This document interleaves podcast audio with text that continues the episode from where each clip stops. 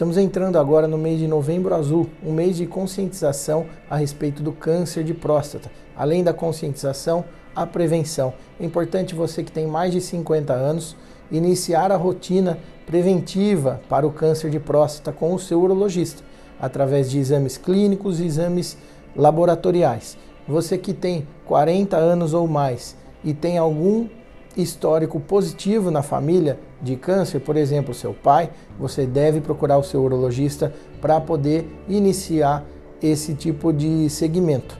É importante a gente fazer esse exame preventivo, porque o câncer de próstata, quando diagnosticado no começo, tem alta porcentagem de cura. Converse com o seu urologista e não deixe para amanhã.